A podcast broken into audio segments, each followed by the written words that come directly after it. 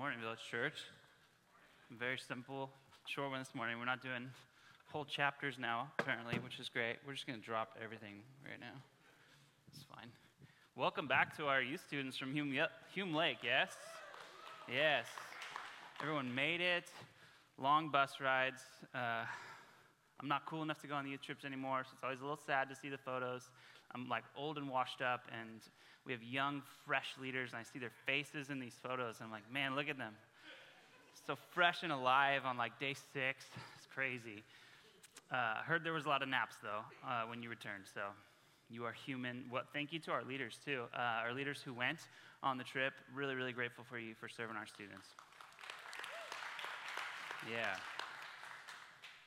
Well, we've been uh, spending the last few weeks just walking through the vision statement of Village Church, and we're just going to read this again every, every Sunday, and we'll read it this morning together. Village Church exists to glorify God by growing and multiplying disciples who are delighting in Jesus, declaring the good news about Jesus, and displaying the life of Jesus, because every village needs Jesus. This morning, we arrive to this last statement of this little paragraph, and it's the idea that every village needs Jesus. There's a well known C.S. Lewis quote where he says, Human history is the long, terrible story of man trying to find something other than God which will make him happy. And the Bible is full of stories that agree with this. Or you could just look at 2022, our own world. I don't know if you saw recently, but Taco Bell just rolled out a new menu item. It's a tostada on a giant Cheez-It.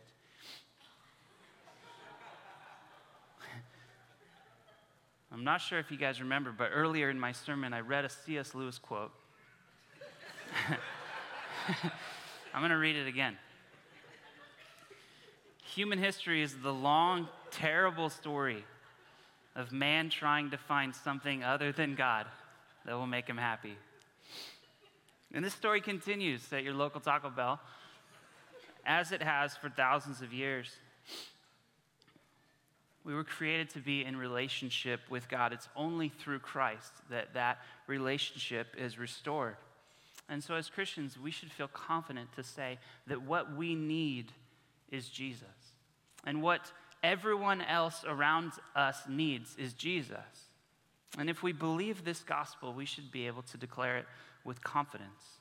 And this morning, I want to examine this statement by opening up to a few places in Scripture, but I want to do it in light of one particular place in Scripture that we just read. It's Romans chapter 14, verses 10 through 12. Let's read it again together. Why do you pass judgment on your brother? Or you, why do you despise your brother? For we will all stand before the judgment seat of God.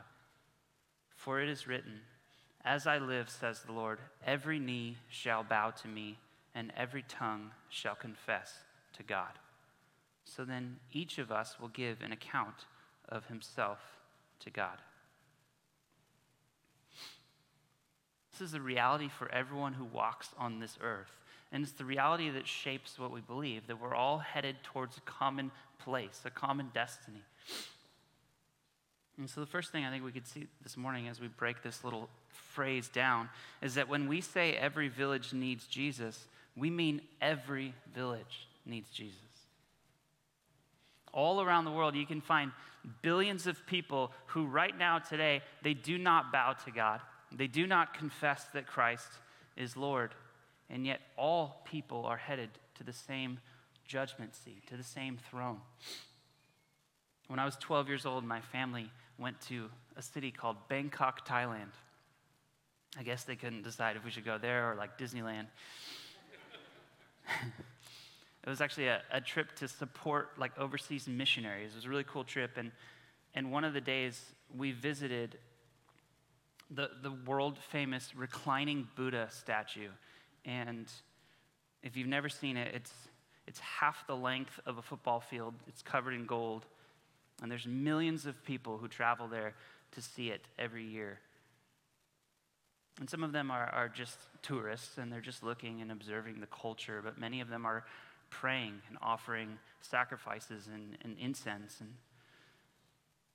And it's just a giant golden Buddha thing. And he's laying on his side. And he looks like he's on a couch with some Doritos, and he's like five seasons deep in some Netflix show. And he's just like absolutely letting himself go.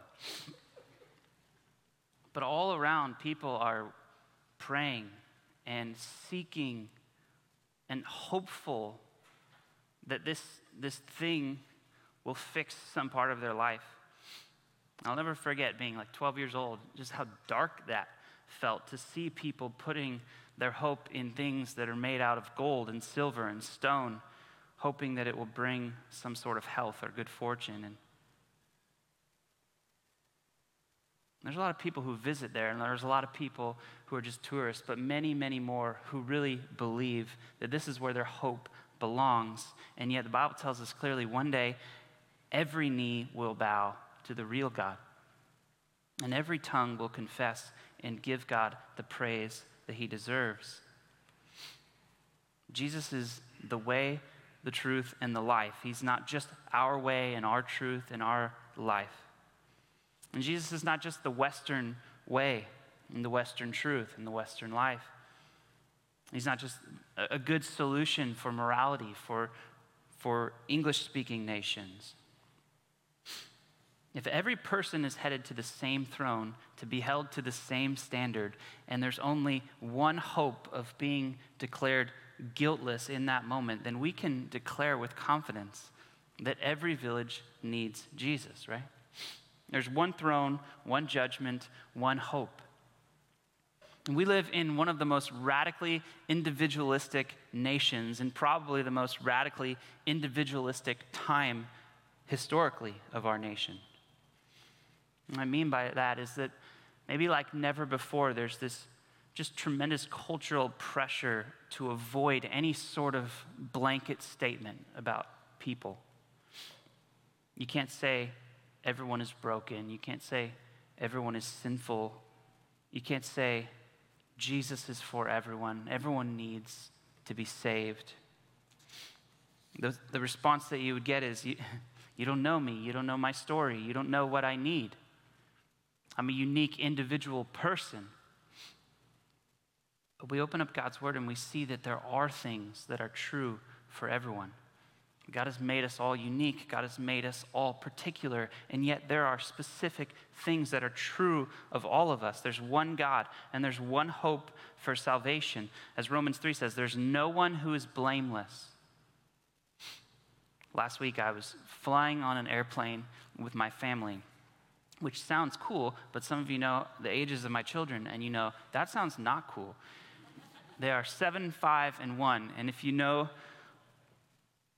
People often ask, what's the worst time to take a child on an airplane? And that's very easy in our society. It's the age after when they sleep all the time and before they can use an iPad, right? There's like this narrow gap where you should just stay home, okay? Do nothing. That age is called one, okay? we took a one year old on a plane, and it was um, exactly how you'd imagine. But we survived. And of course, my kid's favorite part is the safety demonstration. It's everyone's favorite part. it's very funny, like, they really only have one answer for if anything goes wrong on the plane, right? Anything goes wrong? Uh, we got this like Ziploc bag that's gonna fall from the sky, okay? Godspeed. You wanna live? Take this thing, put it on your face. It doesn't matter how tall you are, what language you speak, what clothes you wear, we got the same thing for everyone. We got one solution. You don't like the color? Too bad, right? You don't feel like you need it as badly as the guy next to you? You are wrong. you wanted one that matches your outfit? Enjoy your imminent death, right? And they feel no hesitation to proclaim one single solution, a universal safety solution. And yeah, we, we probably feel more hesitation to proclaim our universal solution of Christ. For those who carry the gospel, we feel no hesitation to proclaim that Jesus is the answer for every soul. Again, when we say that every village needs Jesus, we mean that every village needs Jesus. Amen? Yeah. The final words of Jesus we find in Acts chapter 1. Says, So when they had come together and they asked him, I asked Jesus, Lord, will you at this time restore the kingdom to Israel?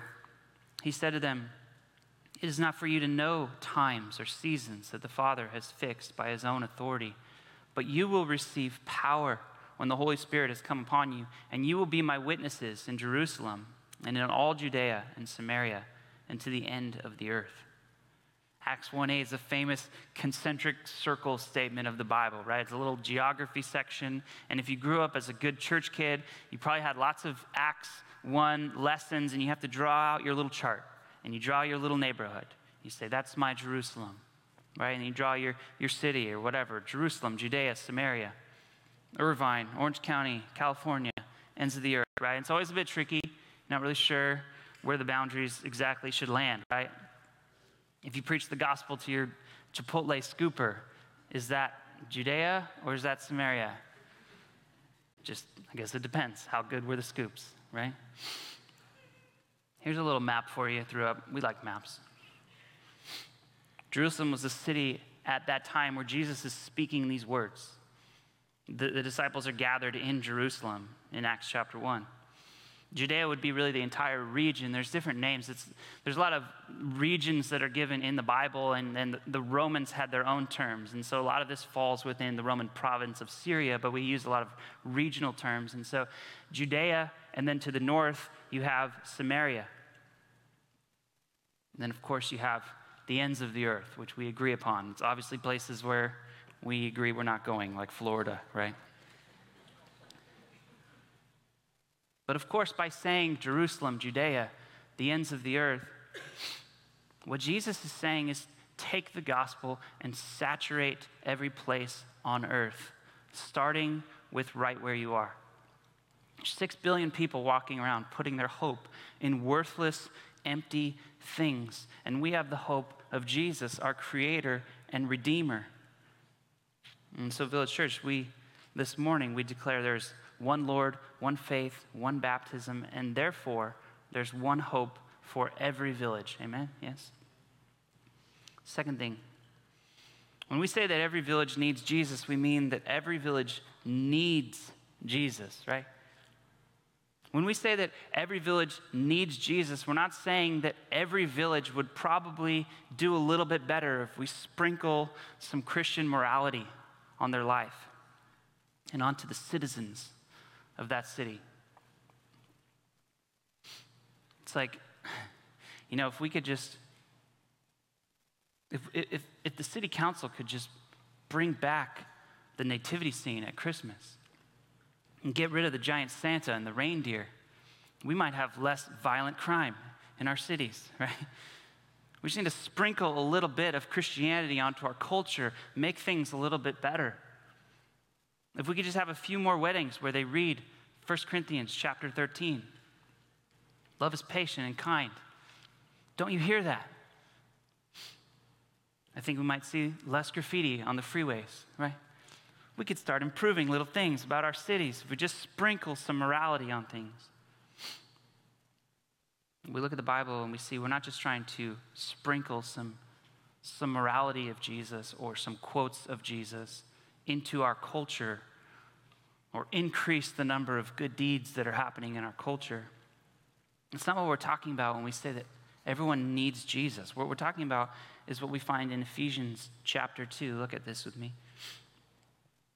Paul says, As for you, you were dead in your transgressions and sins, in which you used to live, when you followed the ways of this world, and of the ruler of the kingdom of the air, the Spirit who is now at work in those who are disobedient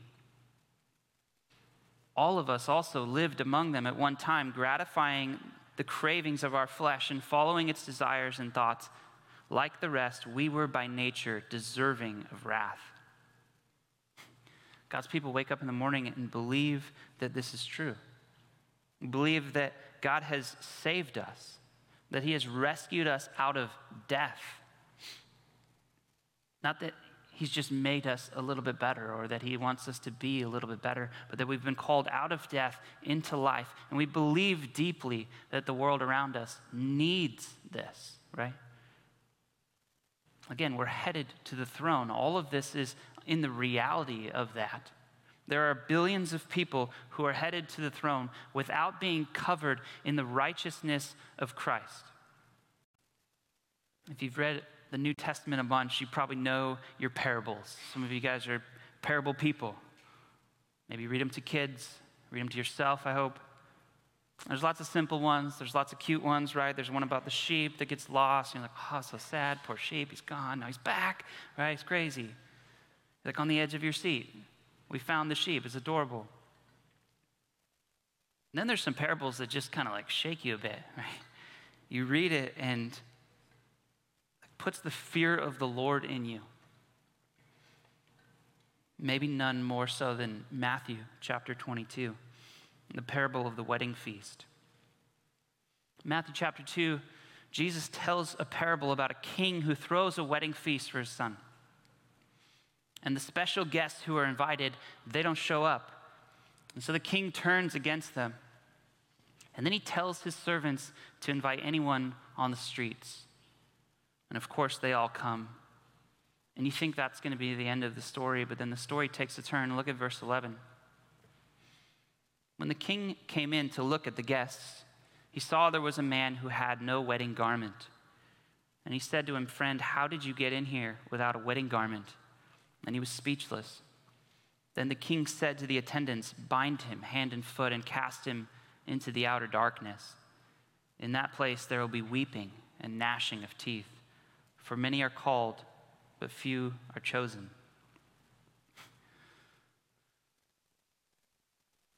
It's like a heavy parable, right? Seems like it's going really well.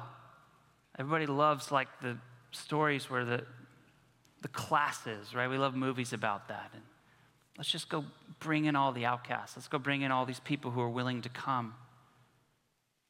But this parable gets a little bit deeper into the heart. It's not just that you're willing to come, it's, it's that you believed that you didn't deserve to come, right? What's the point of this parable? It really depends on what the garments represent, right? I believe these are white robes. They represent the righteousness of Christ that covers us. We might say, well, they're poor. How could they have had the right wedding clothes? That can't be the gospel if they're expected to go out and buy the right things and, come up with the right answers so that they are worthy of entering into the party. And yet, what's so cool about this is this is actually like a, a cultural thing for us that culturally, at a huge party like this, the king himself would provide the garments for the guests to wear. And we know certainly that God has provided Christ as the sacrifice that makes us righteous for the wedding feast that is to come. But the self righteous, they don't believe that they need this. They don't believe that they need the righteousness of Christ. And we see that in this parable. One of my favorite quotes is from Matt Chandler's book, Explicit Gospel. I say this one a lot. He says, Heaven is not a place for those who are afraid of hell, it's a place for those who love God. Right? I love this quote, and I think you could say it this way as well. Heaven is not a place for those who are afraid of hell, it's a place for those who believe they need God, right? When, when we understand the gospel, we kind of understand that those two statements are one and the same. We will never love God as we are to love God unless we believe that we truly need Him. The love flows out of the understanding of the relationship. He is the Redeemer, we are the redeemed. He's the one that could throw that party any day. We're the ones who've been invited in. And so this morning I was just convicted this week. I want to say this because I'm preaching this to myself um, as much as I'm preaching it to you. I just want to say, as we think about this parable that I think is really heavy for us, and we talk about everyone needs Jesus.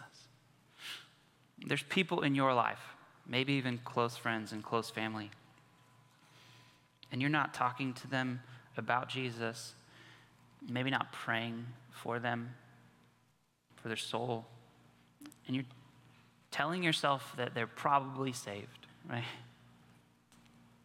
But if you examine their life, and you do it humbly, it's pretty clear that they believe that they are righteous in themselves. And there's no humility in them, there's no love for Christ in their life, there's no love for the church in them. And, and, and, deep down, you just want to hope that they believe the right things about God, or you want to hope that maybe at one point they prayed the right prayers to kind of punch their ticket.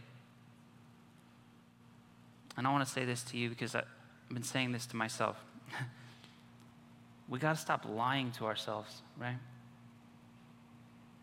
We can't just leave people in their own mortal pride that's leading them to the throne with, without the righteousness of Christ that they need. You might not get to have a conversation today or tomorrow, but we can start praying.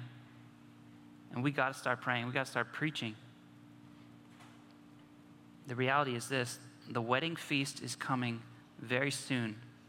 And we don't make the rules, right? That's what that parable says. The thing that feels so heavy is this idea that, like, well, I kind of know how this thing should go. Like, and then God just says, no, no, no. There's one way this thing goes, right? Self righteous person says, I don't need Jesus. If there's some sort of God up in the sky, I'm sure he can't wait to meet me, you know? He wants to judge me. Well, then I look forward to sitting down with him, having a conversation, explaining kind of like why I did what I did. I think, it's, I think he'll understand kind of my thought process on my life. If he wants to see my report card, I think I did better than most, you know? Matthew 22 says, nope, right? And when the wedding feast comes, it won't matter what we thought about ourselves. It won't matter what we think is fair. It will matter that we are clothed in the righteousness of Christ. This is what I need. This is what you need. This is what every village needs. Amen? Yes. Last thing. When we say that every village needs Jesus, we mean that every village needs Jesus. This is something that you have to define more and more. Because more and more we find that even self professing Christians are defining Jesus however they want. Or they're choosing to, to believe in good things about Jesus or, or, or good ideas or good concepts, but they don't actually preach Christ or they don't build their life on Christ and what he says about us. And the people of this world are not desperate for great ideas about Jesus. We're not desperate just for the great teachings of Jesus. We're desperate for Jesus himself. Look at what we find from Paul in 1 Corinthians chapter 2. And I, when I came to you, brothers, I did not come proclaiming to you the testimony of God with lofty speech or wisdom. For I decided to know nothing among you except Jesus Christ and Him crucified. And I was with you in weakness and in fear and much trembling. And my speech and my message were not in plausible words of wisdom, but in demonstration of the Spirit and of power, so that your faith might not rest in the wisdom of men, but in the power of God. When we say that every village needs Jesus, what we're saying first and foremost is that every village does, does not need you and me. The people of this world don't just need my wisdom and my solutions or my great ideas.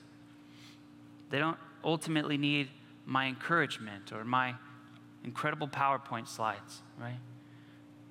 They don't need a pastor who can just beautifully connect a C.S. Lewis quote with a new Taco Bell menu item, right? It is really good though, right? And there's a lot of pastors down the road that are not pulling off these high quality illustrations, right? and it's certainly a bonus, right? But the people of the world need Jesus. Look at verse 5 again. The world does not need the wisdom of men. They do, they do not need empty messages about hope. What they need is a faith that is firmly rooted in the power of God. This is huge importance for us because we want to love and serve the world as best we can. And we want to give them what we can. But ultimately, we know that what they need is Jesus. In recent years and over the years of Village Church, one of the things I've loved that we do that's brought in so many incredible people into this building is just teaching um, like financial stewardship classes that are open to the public. And, and you get to meet people who come just wandering in who are just need help in one of the most tangible ways. Like, help me with finances and budgeting. And we got ourselves into this mess, and we just, we need someone to support us in this and help us. And get to help people weigh decisions and plan for the future. And there's people in this church who are really gifted at that. We get to see them use their gifts and serve people. And, and we love helping people who are in need. But more than anything, we know that they just need Christ, right? Again, because we do all of these things. We serve the world. We love people, knowing at the same time that the final day is coming. And we will stand before the throne. And on that day, we will not be separated by who paid off their student loan debt first, right? We'll not be separated by who kept a tight monthly budget. We're all headed to the throne, and we will all stand before God with nothing to show for ourselves. And so when we say that every village needs Jesus, we mean that every village needs Jesus. He is the thing that ultimately is needed.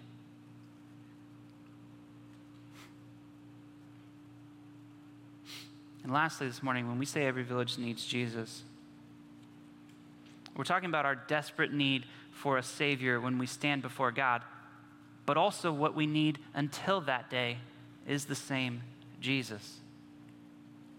And so this morning I was thinking the truth that every person needs Jesus is a truth that starts in the throne room, like we did in Romans, but it flows into the living room. And it flows into every day that you're on earth until that day. Colossians 2, chapter 6 says it like this, or Colossians 2, verse 6 says it like this Therefore, as you received Christ Jesus the Lord, so walk in him, rooted and built up in him and established in the faith, just as you were taught, abounding in thanksgiving. Does every village need Jesus for just one moment, or does every village need Jesus for every moment until we're face to face with him? Acts chapter 1, verse 8, it describes the, the, the circles, right? The Jerusalem, Judea, Samaria, the ends of the earth. We saturate the world with the gospel.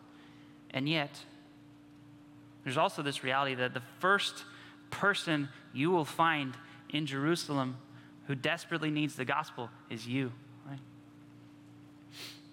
Every village needs Jesus. And therefore, we begin by saturating our hearts with the gospel. And we saturate our homes with the gospel. We saturate our marriages, our families, and relationships with the joy and the peace of Christ. You can make your home to be a place of worship and prayer. You can cultivate your family to be a place where disagreements and anger and sin are not just solved by worldly ideas, but where the language of the gospel is the, the answer to everything and the foundation for everything. you get find yourself angry you say to your spouse i feel like we've been angry a lot. I think we need to do our breathing exercises more. Yeah maybe. Seems like you're breathing fine maybe you need to speak the truth of the gospel to each other. We love because christ loved us. We forgive because he forgave us. And so we cultivate places and homes that are full of apologies and forgiveness and grace and truth. We cultivate homes where parents look at their kids in the eyes and they say, if you never get another good grade for the rest of your life, and you never get into a prestigious college or career, I'll love you the same because God loves you the same. And God has declared your worth, not me not anything you can achieve, not anyone on this earth. And what does Acts 1 8 say? You will receive power from the Holy Spirit to do this great work, and we will be witnesses as we do this work. The Spirit of God will lead you to proclaim Jesus to the end of the earth, and the Spirit of God will also lead you to proclaim Jesus in your living room. It's one and the same. And most importantly, God will receive glory in all of it. Amen? Yeah. Some good news for us this morning, I think simple. Every village needs Jesus, and Jesus will meet our every need. As we follow him, as a group of people who believe that we need Jesus, he will continue to meet the needs that we have day after day. The gospel is what we preach to a lost world who has never heard the name of Jesus. But the gospel is also what we preach to ourselves when we wake up in the morning. There's Christians who've been Christians for 50 plus years in this room, and they need the same gospel when they wake up tomorrow as anyone else does, right? The gospel's for your neighbors to hear for the first time, but it's also for your dinner table to hear for the thousandth time. It's also something for your kids to say, Dad, I know. And you say, I don't care.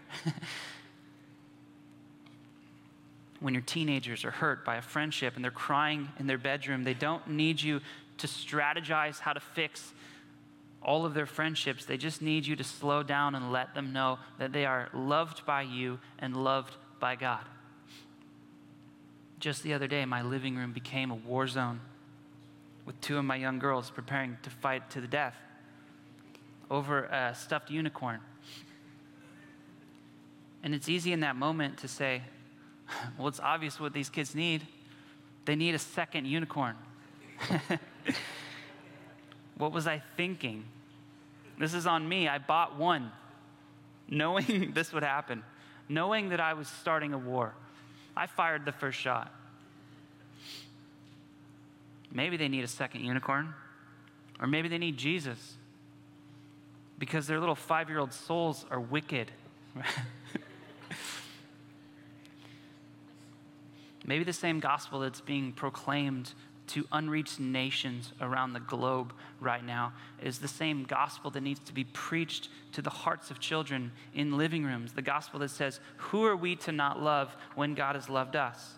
Who are we to not be generous when God has been so generous to us?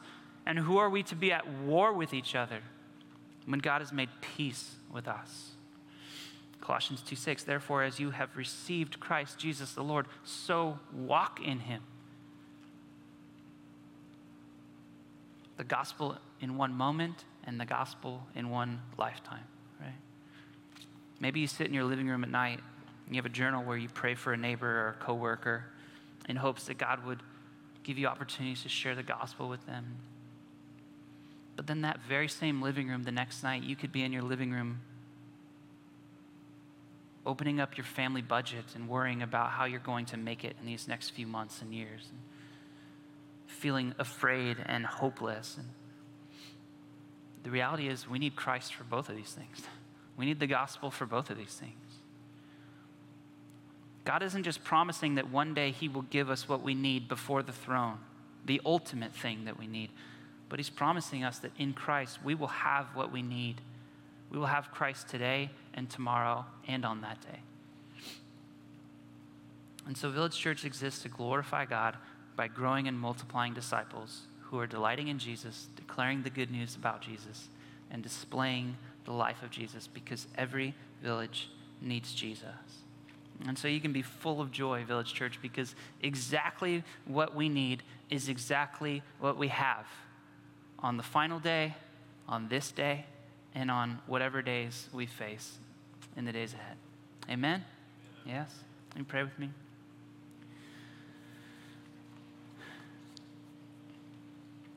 God, we thank you that you are good to us. Romans chapter 5 says, at just the right time, while we were still sinners, God sent Jesus to die for us.